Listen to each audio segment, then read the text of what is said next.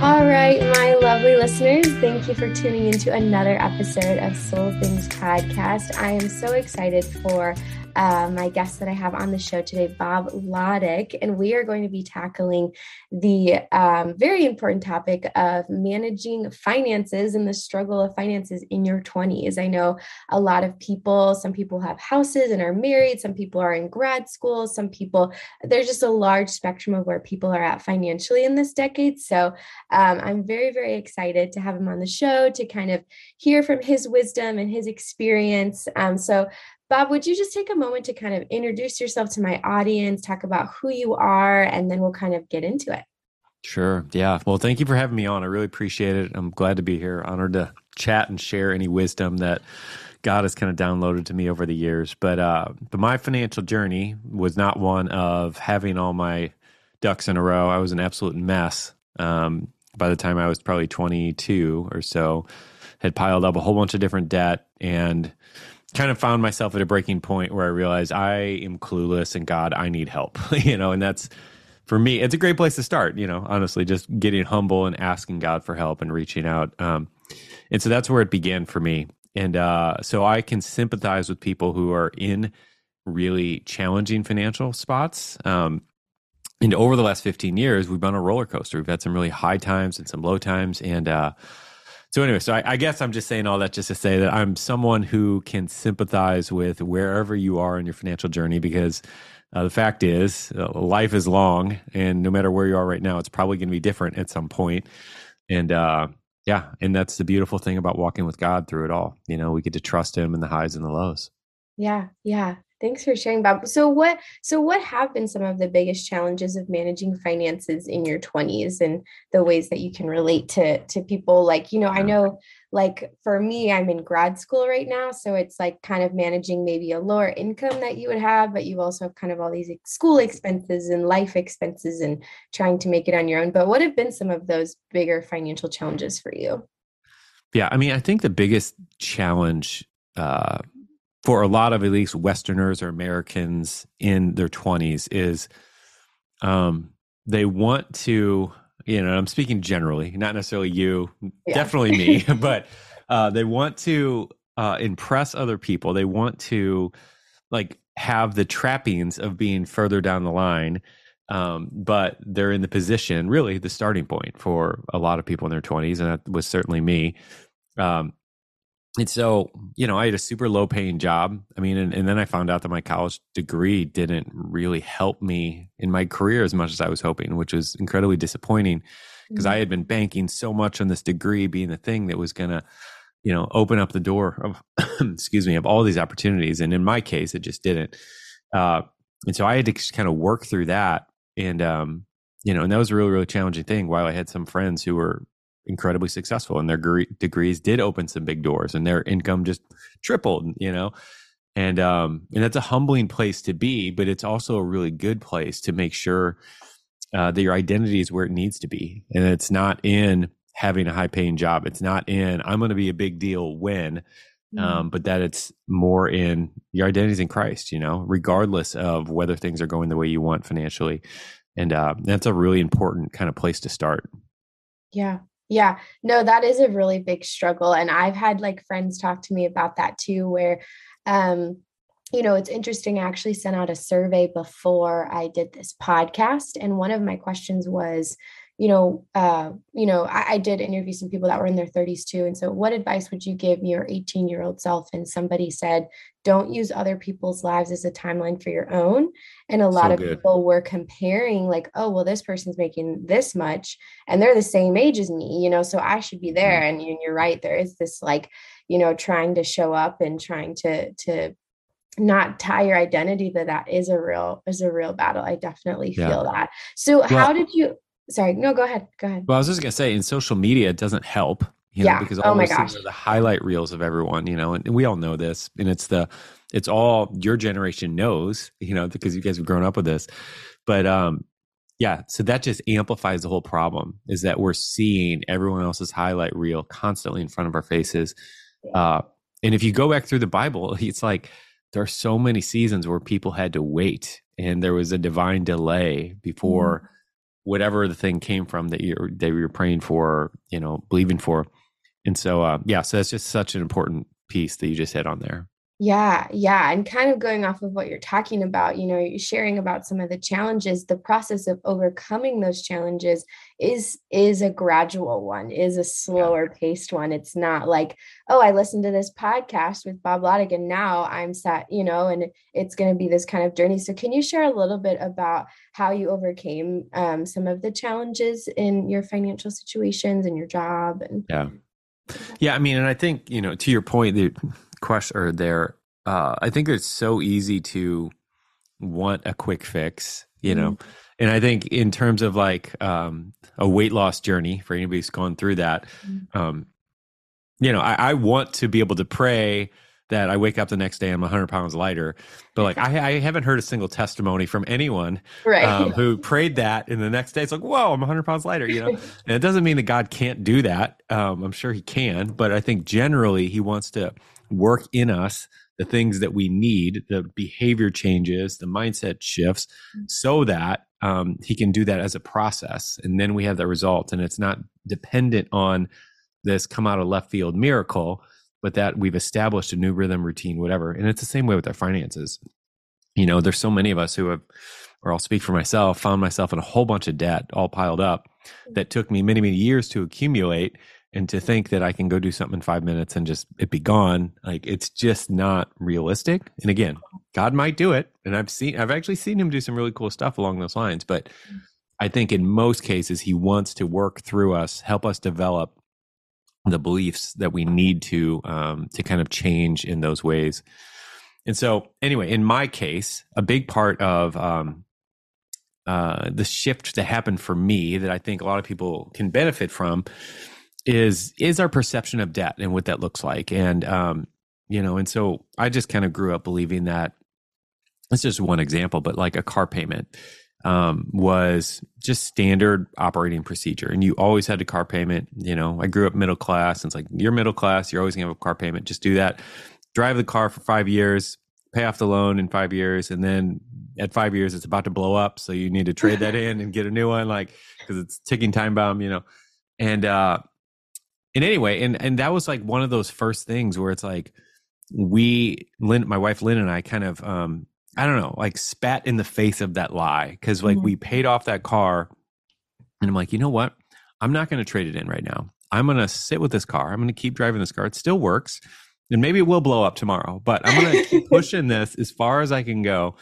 And anyway, and we ended up driving that car for many, many more years and meanwhile, we started taking the amount that we were paying towards the um, the car loan previously that we had paid off. We just started throwing that in a savings account, and then a couple years go by, and it's like, whoa, we got many thousands of dollars here, and we ended up buying the next car with cash, and then we just kept doing that, and so we bought the last five cars with cash just by, you know, changing that one thing. But had we not kind of broken that mindset mm. of you're always going to have a car payment, like we would have never been able to do that. It started with that belief that it was possible. You know what I mean? Yeah. Yeah, that's so interesting and a really important point that you bring up in your book, which I, you know, will put the link in the description and all of that stuff. But you really talk about that mindset shift as well and the importance of yeah. that. And I think I totally relate to what you're saying. I think when you're raised a certain way, I was middle, Midwest, middle class, like same way, and you see things sort of done the way your parents do. And, you know, yep. especially in households where you feel like finances weren't really talked about that much, I think sometimes it's this taboo, like we, you know, we don't, we don't talk about this, you know, figure it out kind of thing, you know, just keep your head down, grind, you know, do what you got to do. And there's not really like, okay, but you become an adult and you're like, okay, all I know is like what my parents have done. And if they had that car payment every month, or if they, this is how they manage their credit cards, you know, and it's, yep. it's really, you know, children, a lot of times it's caught, not taught kind of thing. And so I definitely, I don't know if you felt that kind of growing up too, but, um, yeah so that mind shift set is um is really really important so i'm glad that you brought yeah. that up um yeah is there any sort of advice you would give sort of that would help you know is it is it is the mindset shift really just kind of like oh like taking a step back from the norms of what you've seen and are like okay but i want to do this differently you know how can yeah. you walk me through that a little bit yeah i mean i think asking the question why because like you're talking about uh, there's I talk to people all the time who are like, my dad said that we just don't talk about money in our house, mm. and and I just I'm like, how are you going to learn? Like, where are you going to learn? And I and I think what's so scary about it is our financial beliefs. They come from somewhere. Like yeah. we are going to establish financial beliefs, and if we're if they're not coming from our parents offering some wisdom, uh, or if we're not getting them out of the Bible, which a lot of us are not digging out and to find that, then what's going to happen is they're going to be filled up by credit card companies pitching it to us. They're going to be filled up by just watching Instagrammers and to see what they do. Like even if they're not trying to teach us about money, like we're watching how they're spending money or we're yeah. watching our broke friends. And like those become the sources of our financial beliefs. And that's just not good. And we find ourselves in a spot where it's like, whoa, you know, and that's why it's so important, I think, for us as parents or future parents to be thinking about these things. But for those of us who, you know, because my parents did what they could, and that's what most mm-hmm. parents do. But like, I don't feel like I had this massively helpful financial education growing up. And uh, so, anyway, so for those of us in this position, it's like we need to be asking the question, why and is there a different way you know and so like i mentioned with just the car payment thing like that was just one of those first things for me but on this journey with God, and you know, um, Ephesians three twenty says um, He can do exceedingly abundantly above and beyond all we can ask, think, or even imagine. In the Amplified version, and when you actually wrap your brain around that, like in what that looks like in your financial life, uh, it's really powerful. It's really crazy to think about, and so um, somewhere in getting some revelation there, like we began to kind of get audacious and bold enough to believe that I don't know, maybe we can pay off our house. Wow. And and again, like yet again, like that that just the idea of thinking about it unlocked the prayers for it, mm. unlocked the uh, intentionality with the decisions that we were making with our money to move in that direction. But had we not even considered that possibility, which most people don't, um, we, we would have never prayed for it and we would have never taken the steps to kind of move in that direction. Yeah. And what's so amazing, and this is just what's so cool about God, is when you start praying and you start taking the steps, like cool things happen, really miraculous things happen. We ended up paying off our house before we were 31, you know, wow. and and God's the one who gets the glory on that. Like we did some stuff, but God's the one who did the miracles. But anyway, my point is still like I'm absolutely convinced that that wouldn't have happened unless we thought it was possible, you know, not necessarily in our own strength, because it wasn't possible in our own strength, but we knew that God was big enough. We knew that God, you know, debt isn't a sin, but like we knew that it's like it's never something that he's super excited about. Like Jesus came to set us free from bondage, you know. Mm-hmm. It's like I don't think he would do that in all these other areas and want us to be, you know, uh slaves to debt. So yeah. So anyway, so my point in all of that is just that um, knowing that, understanding that, believing that allows you to start moving in the right direction uh, to kind of reach whatever those goals are you know yeah yeah and what a beautiful partnership of like you doing your part but then also working with god and allowing yeah. like the holy spirit to guide you and to like know that at the end of the day, like what the goal of this whole journey is, right? Like yeah. there's the benefits of being debt free, paying off a house, like all of those things, but like the way he like sort of sanctifies and refines in the process is was probably like super impactful and changing but you you mentioned something i want to touch on about debt. So this is another taboo topic especially like i think in a lot of households you know. And two i know so many people my age i'm 26 people in undergrad or grad school have you know debt for education or yeah. you know credit card debt or whatever whatever it is. I know a lot of people in my generation do have a lot of debt and it, it seems really normal. And you mentioned that debt isn't always a bad thing. So what is good debt? What is not good debt? How do we sort of navigate these things in this decade? Yeah. Yeah so i mean all things being equal, like I'd rather have no debt. Like we have no debt right now, and I like it. I like it better. You know? um, I had big old student loans that we had to pay off, um, and and I think there's strategic debt. Like I have a few real estate investor friends who have used debt to grow their businesses and do that. I think there are some businesses that you simply cannot start without taking out some debt. Um, there's certain degrees that you probably are going to have a re- really hard time doing without any debt. Mm. And so I think it just becomes a matter of using wisdom. Uh, you know, and, and I think what, what I would say to my younger self, like I ran to college just to get a degree. didn't know what I was getting a degree in. Um, just did college because I thought that's what you do. Mm. And I mm. think more than ever in the last whatever 70 years, like we're at a point where that's making less and less sense. Mm. It's like if there's a strategy in place for I'm getting this degree uh, because this makes sense for the career path I'm going on, like that's always going to be a value, you know. But I think there are too many people who are running to do college um, immediately when they graduate from high school to do nothing other than or just doing it because everybody else is doing it. Mm-hmm. And uh, I would caution my um, whatever 19 year old self against that. And um, and I know for me personally, had I moved out into the career path or had I tried to start a business or two, and then two years later I went to college, I, I would have been so much better in school mm-hmm. and I would have learned so much more, taken so much more away from it. Um, or, you know, maybe I started a business and it started thriving. It's like, oh, maybe, maybe I don't need to go to college. Who knows? Yeah.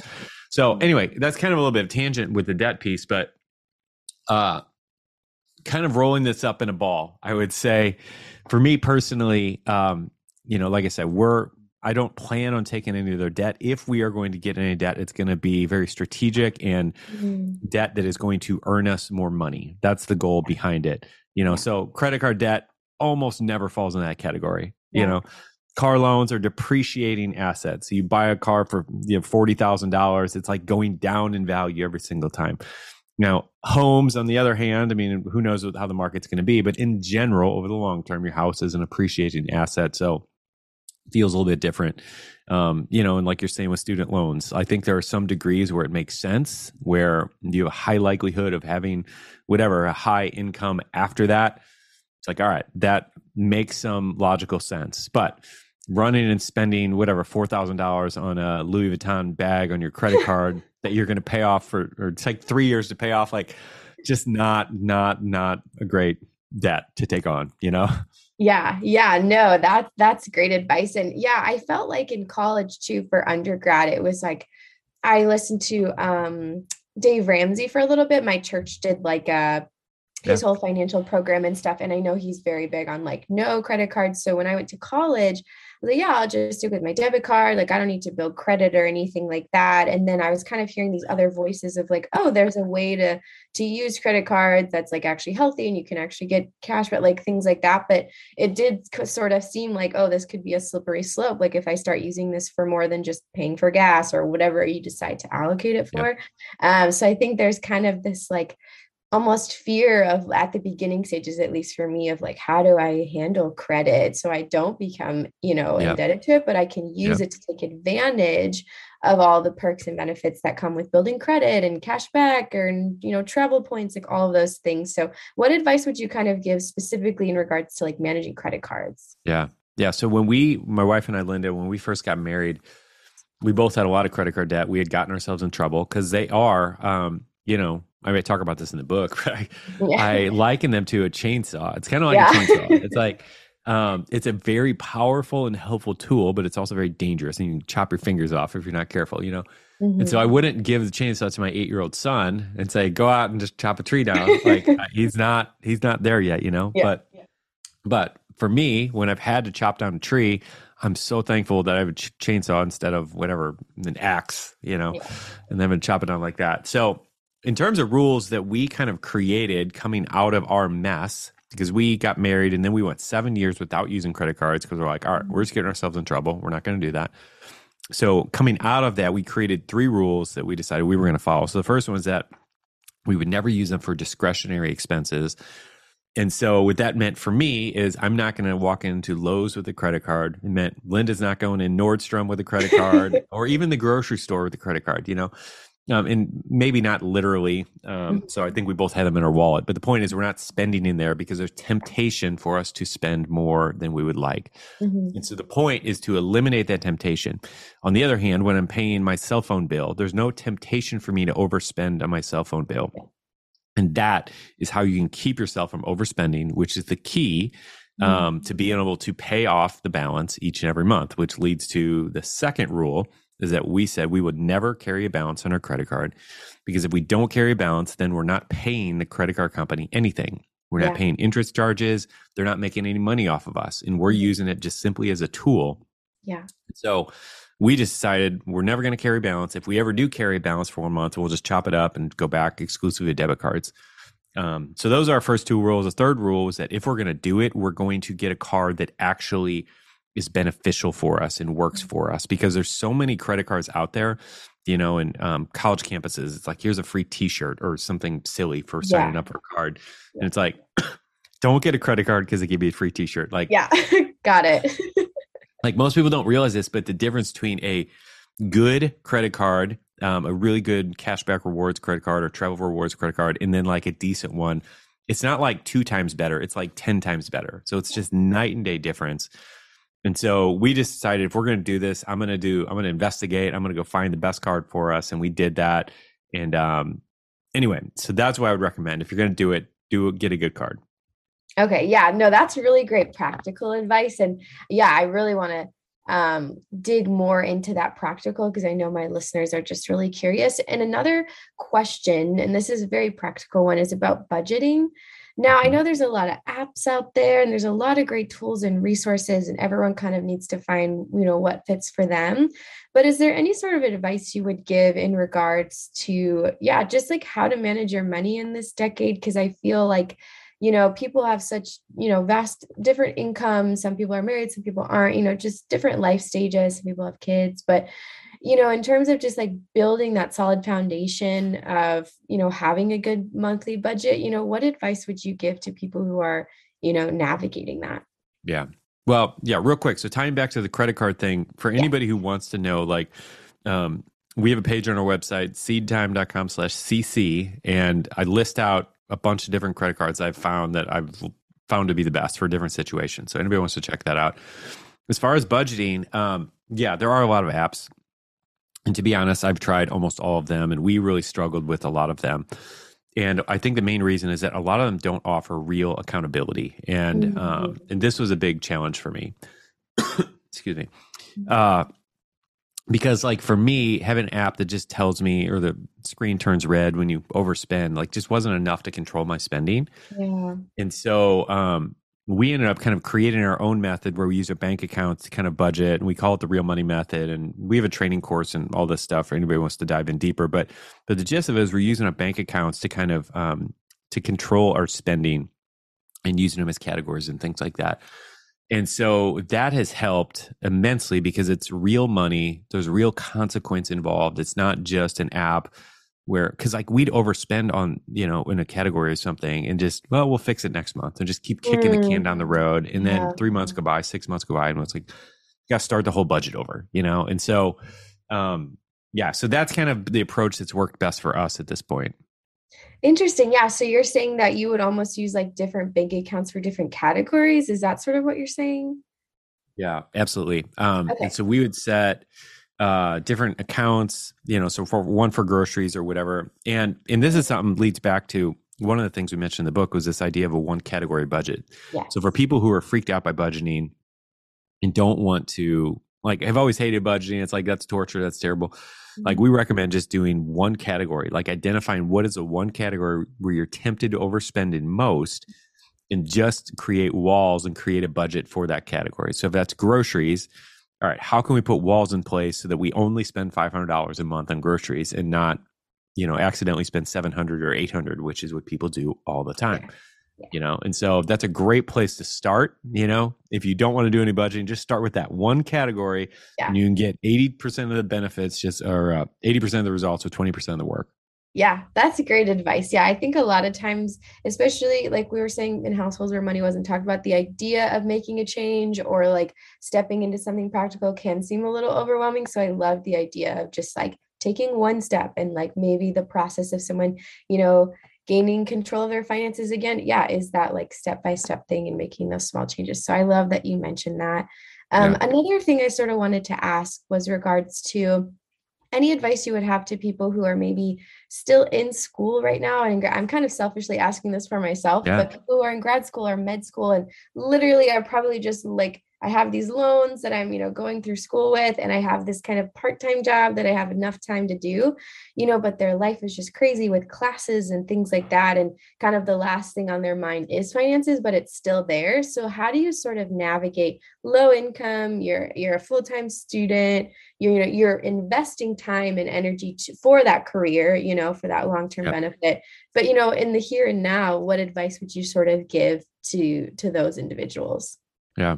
Um, I think the biggest thing is uh, asking the question. Make sure, like, don't just don't get in this thing of climbing this whatever thousand foot ladder, like hoping that at the very top of it is the answer to the thing. Like, make sure that you're going, you're climbing the ladder, leaning on the right wall, so to speak. You know, mm. because I think it's easy to start going down a path uh, and just continue to go down that path because you're going down that path. And so, I think what this looks like practically is don't be afraid to change majors. Don't mm. be afraid of like shifting. Don't be afraid of, you know, I was an architecture major for a year and I experienced enough of it to realize I don't think I want to do this.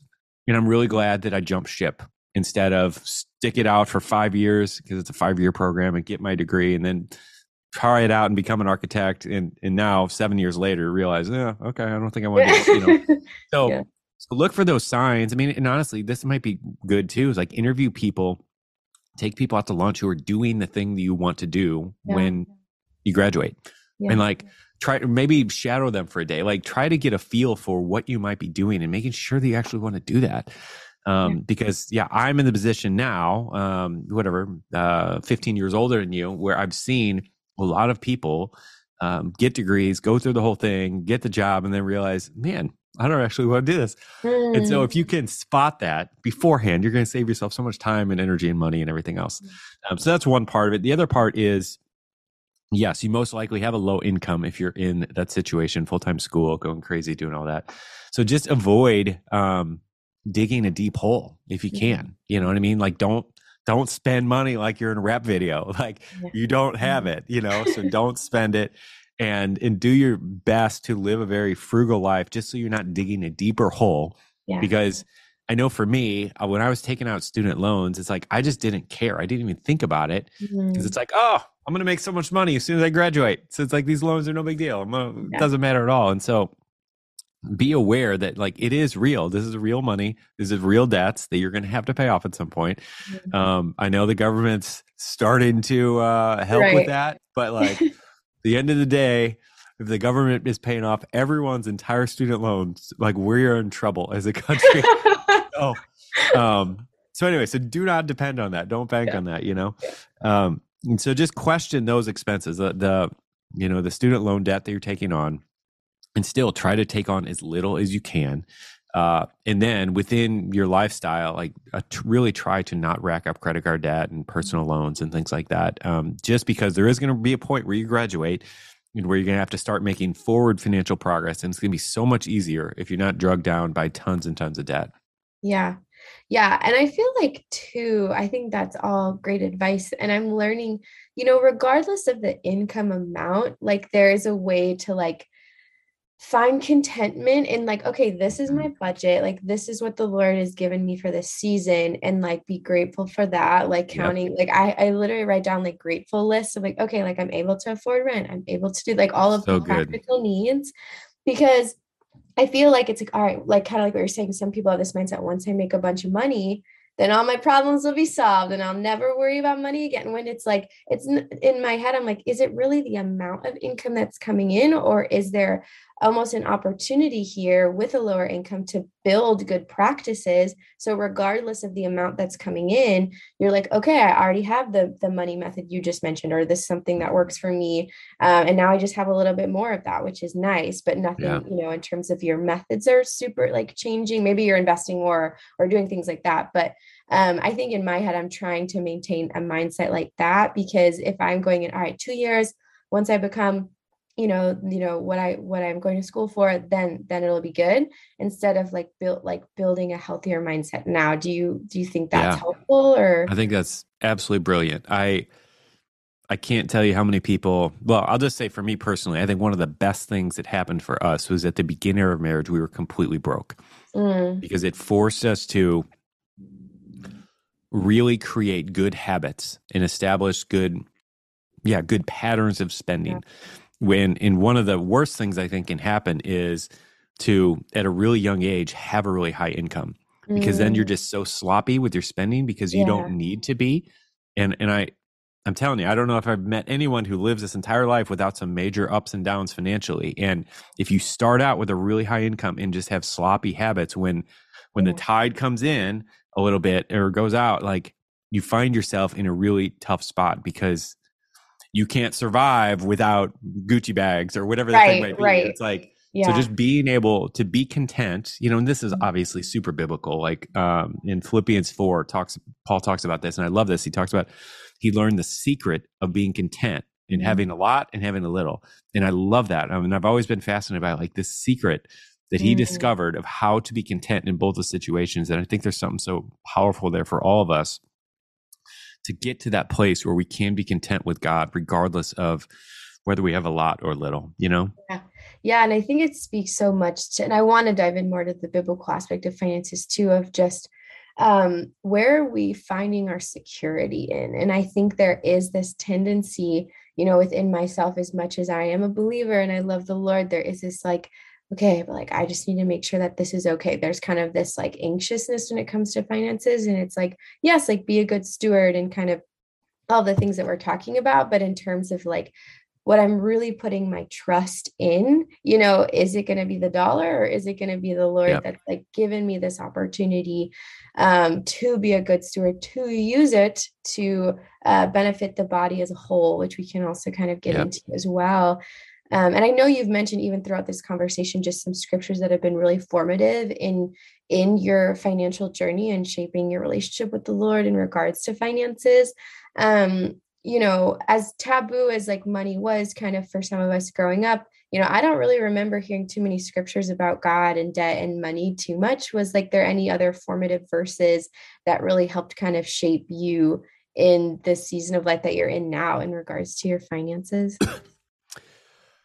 Yeah, I think um, Matthew 25 uh, and, you know, Parable of the Talents mm. has always been one that just really has stuck out to me a lot. And and some people read that and say it's it's not about money. It's you know he's using it as a parable. Um, and I and I think that there's definitely some truth to that. I think the the point of the parable is that we are managers and stewards of a lot of different things. I think our time. I think our kids, if we have kids. I think you know all kinds of relationships like there's no there's no limit to the number of things that we are to steward but i think it's also fair to say that money is one of them. Yeah. And that it's um, a resource that god has entrusted to us. And you know going back to that parable uh, i just think there's a lot that we can take away in terms of understanding that um, we're not owners but we are simply managers of whatever is in our bank account you know all the time that we have allocated to us the bodies that we have like it's all god's. It's all on loan to us. And so the question becomes how are we going to manage it? Are we going to manage it well? Are we going to um, take some risks? I'm using that in air quotes um, because following god often feels like a big risk but are we going to take those risks to do the things he's inviting us to do or to make the most of the gifts that he's given us or whatever mm-hmm. the thing might be or are we just going to um, in fear bury our talent uh, yeah. whatever that thing might be um, because we're afraid that it might not go the way we want you know mm-hmm. and from that parable we see the two who took the risks and tried to take what they were entrusted with and make more out of it mm-hmm. um, the master had really good things to say for them and they were entrusted with more yeah uh, and yeah. and that's what i want to be and that's how i've always thought financially like i want to view myself as a manager um, and that everything in my bank account, all my investments, my house, my car, whatever, it's all God's. That I'm just, it's on loan to me. I'm managing as good as I can. And I want to be someone that he can entrust with millions and millions of dollars, yeah. you know, that it's not going to get to my head, that it's not, I'm gonna, not going to run out and spend it all at Nordstrom or whatever, but that I'm going to use it for his purposes and his glory, you know? Yeah. And so that's been my heart's prayer, you know, for many, many years. And, um, and yeah, and that's just where I want to be. I want to be someone who can be entrusted with more. And so I want to do the best with what I have now. Yeah, I think that's such a such a healthy perspective and one that I want to aspire to as well. I think there was always this sort of uh, viewpoint kind of growing up too of like oh being a christian and being wealthy can like what does that mm-hmm. look like together yeah. because in my head it's like okay it takes a really strong person to be able to hold all of that money and not let it get to your head not let you know the sin and the and the selfishness and all of the things that are our default right like a holiness is never our default you know it's like this thing that god is giving us and shaping us into um and so yeah i've always admired seeing like believers who who are wealthy but it's almost like you wouldn't even know it just by the way that mm-hmm. they sort of like live their yeah. life and and and give and do all of these things it's not like they're necessarily known as like these you know yeah. prominent status people um but yeah i just love hearing kind of what you're saying and like how you know there needs to be kind of both like you know for um just a little bit of my story. Um, for my first two years of school, I went to Moody Bible Institute, which a lot of people go into that program. It's like paid tuition. It's awesome because people are going into ministry, right? Going into ministry. Like I use air quotes for that because I think anything Christians do is ministry. But there was kind of this um, expectation that you would not be coming out, you know, you're not going into this engineering degree where you're going to make a lot of money like there was just kind of this expectation of like you're going to live within your means you're going to serve the lord and serve in the church. You know, some people are going to be pastors, which is awesome. And there's a place for that. And also, I feel like there's a place for people to go into the business world or to go into engineering or to go into these software uh, jobs to support the church, to support the ministries, but to also, you know, I think there is kind of this both yeah. aspect because, you know, it's like the body of Christ, we're all gifted differently and yeah. one isn't better than the other, you know? So. Yeah, 100% agree. Yeah. And I think one of the things that a lot of people, miss back to one of your earlier points about about handling wealth is that you know obviously lots of warnings about wealth and money all throughout the new testament mm-hmm. and um, one of the things i realized it took me a while to kind of get this is that all these things like the deceitfulness of riches it's just as much of a um, temptation uh, when i have no money as when Ooh. i have a bunch like the, the number of people who are broke and who are lusting so much for wealth and lusting so much for money or who are making their decisions based on money aka serving mammon um, like it's a thing that we all have to deal with. And i think a lot of us who maybe aren't super wealthy like just think well that's just the rich people they have to deal with that. And it's like the truth is like we all have to wrestle with our hearts in making sure that we are not serving mammon but that we're serving god. And mm-hmm. because you can't do both like you can't do both. So you have to pick a master.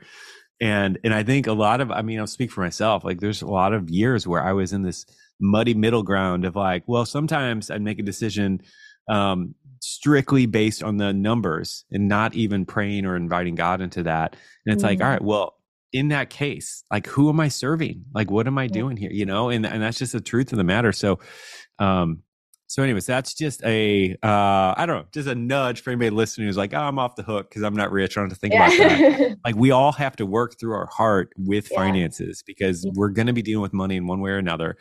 And um, in it, in my, you know, a lot of my um, how I'm wired and my desire is to be able to do this money thing right and to be mm-hmm. like I was saying before, to be in a position to be able to handle a lot of money for God's glory. And um, and I think the only way you can do that is by working through all these hard things because God loves us enough that, you know, just like I'm not going to give my eight year old the chainsaw because I want him to get hurt. Yeah. Like God isn't going to give one of us tons and tons of wealth if he knows it's going to destroy us. Like it's yeah. Like from an eternal perspective, that that's so short sighted and silly. Yeah. Like God loves us way too much and he's thinking long term. He's not thinking about the sliver of time right now where yeah. so many of us are so focused on the moment and I just want to be rich right now. I just want to be rich right now. Yeah. You know? Yeah, no, that's so great. And I I kind of want to take this conversation into the area of giving. Um, I heard a pastor say one time that God isn't after your wallet, he's after your heart. And I know I hear that theme recurring just in what you're saying too, is you know, God is a is a sovereign God. He's also very good and he's very loving. And so like trusting him with our finances is one of the best things that we can do, especially in regards to giving and trying to navigate that. I think is tricky for me because you know you you hear the tithing you hear um you give more than tithing. I don't know like i just hear like a lot of different perspectives. Some people are like you should get out of debt before you tithe or like i've just heard different things. Um but what is i know that you with being able to overcome your financial challenges have been able to give a lot of money um away which is so awesome and probably feels really like free and like yes like i am being the steward that i want to be for for the lord um, but what is sort of your perspective in regards to like managing your budget and like giving? I know it's a very broad question, so you can take it whatever yeah. direction you you'd like. Yeah. Uh I think the way I'd like to answer this is by saying one of the best things that ever happened to us on our giving journey was that we stopped letting it be an obligation for us and and honestly, like I never even felt major, majorly like it was a major obligation, but it was just the thing that we did, you know. And so we just gave our ten percent to church each week. It's like this is just what we do, and there was just not any thought. We had developed a habit, and just like brushing your teeth, once you have the habit, it's not that hard to continue. You know, it's it's really hard to go from giving zero to giving ten percent. Like that's a major hurdle. You yeah. know, like yeah. big obstacle. But like once you've done it for a few years, it's like pretty easy to just continue with that habit. And I think that's where a lot of Christians are um, who've grown up in the church. And it's like, all right, I just always give 10%, and that's fine. Um, and then there's plenty, obviously, who don't. Like a vast majority of the church doesn't. And so I think a lot of them are just giving out of obligation or whatever. Uh, maybe not at certain points. But for us, the thing that was a game changer was when we figured out how to, when we started making giving fun, everything changed. Mm. And when we realized, wait, we can actually have fun doing this. And so what that looked like for us was um, looking for opportunities to partner with God in the miracles that he was doing. And so, mm. I mean, this, some of, in, in our case, some of these have been like bigger examples where God has kind of nudged us to write checks or, you know, give out dollar amounts that were bigger than we wanted and were kind of nerve wracking, but but we could also sense the adventure of going out on this journey with God, you know, and giving. But some of them were really small. And so like one of them that comes to mind was um I remember when we first visiting here, we live in Nashville. We first visited here about seven years ago. And we were staying in a hotel. We were in the hotel for one night. We were getting ready to check out or leave our room. And I was going to leave a tip for the uh, housekeeper, and all I had was a 20 in my wallet. And I thought, that's a lot. Like, I don't know if I want to leave 20 just here one night, you know, type of thing. And, and I'm sitting there kind of wrestling. And I'm like, you know what? Just do it. Just be generous. Just lean, err on the side of being generous. And, mm-hmm. uh, and so I laid the 20 on the pillow and I walked out. As we were walking out, she was walking in. So we walked mm-hmm. down the hall and I pressed the button on the elevator. And as soon as I do, I hear her running down the hallway. She gets to us. She's in tears. She's so ecstatic about this $20 gift and goes on to just, you know, explain some stuff and, and all that. Like I remember getting on that elevator in talking to Linda and just being like, that was twenty dollars for us. Like we could have blown that any number of ways. Mm-hmm. Uh, it just wasn't that big of a deal for us, but that made her weak. Like that had such an impact on her, and she's going to be talking about this for a while. And it just was one of those things where I realized if we can be doing this on a daily basis, like why not? You know, and, and to this day, like I'm telling you the story seven years later because it's yeah. impacted us. Like yeah. because it was and that's a beautiful thing about giving and generosity with God is it's not it's not a one-way street where it's just the recipient who benefits. Like both sides benefit. That's why mm-hmm. it's so amazing. That's why Jesus said it's more blessed to give than to receive because we both benefit. Yeah. And so anyway, so in all that, like we just determined how do we find ways to do more of that? Mm. And that is fun. And yeah when it's fun, you want to do more of it. And so it's like this self fulfilling cycle where you start doing more and more and more of it. Yeah. And so, you know, and there have been a lot of um, practical things that we've done. But I mean, one of the simple things that we did, like you're talking about with budget, like we created a separate category in our budget. We call it our seed account or a seed, you know, category. And every single month, at the beginning of the month, we throw money in there and it's just sitting there waiting for moments like that mm. where the money's mm. just sitting there. And so we're looking around to see what God might want to do. Is there somebody he might want us to bless? Is there something there? And when you're when the money is sitting there designated for that purpose, it makes it so easy because it doesn't even feel like our money anymore. It's like mm-hmm. giving away someone else's money. And yeah. then the joy of being able to partner with God on a miracle, somebody who's like, oh man, I'm in desperate situation. I need X. And to be in that situation where God can just connect those two dots and you get to be part of that. It's just, it's so fun.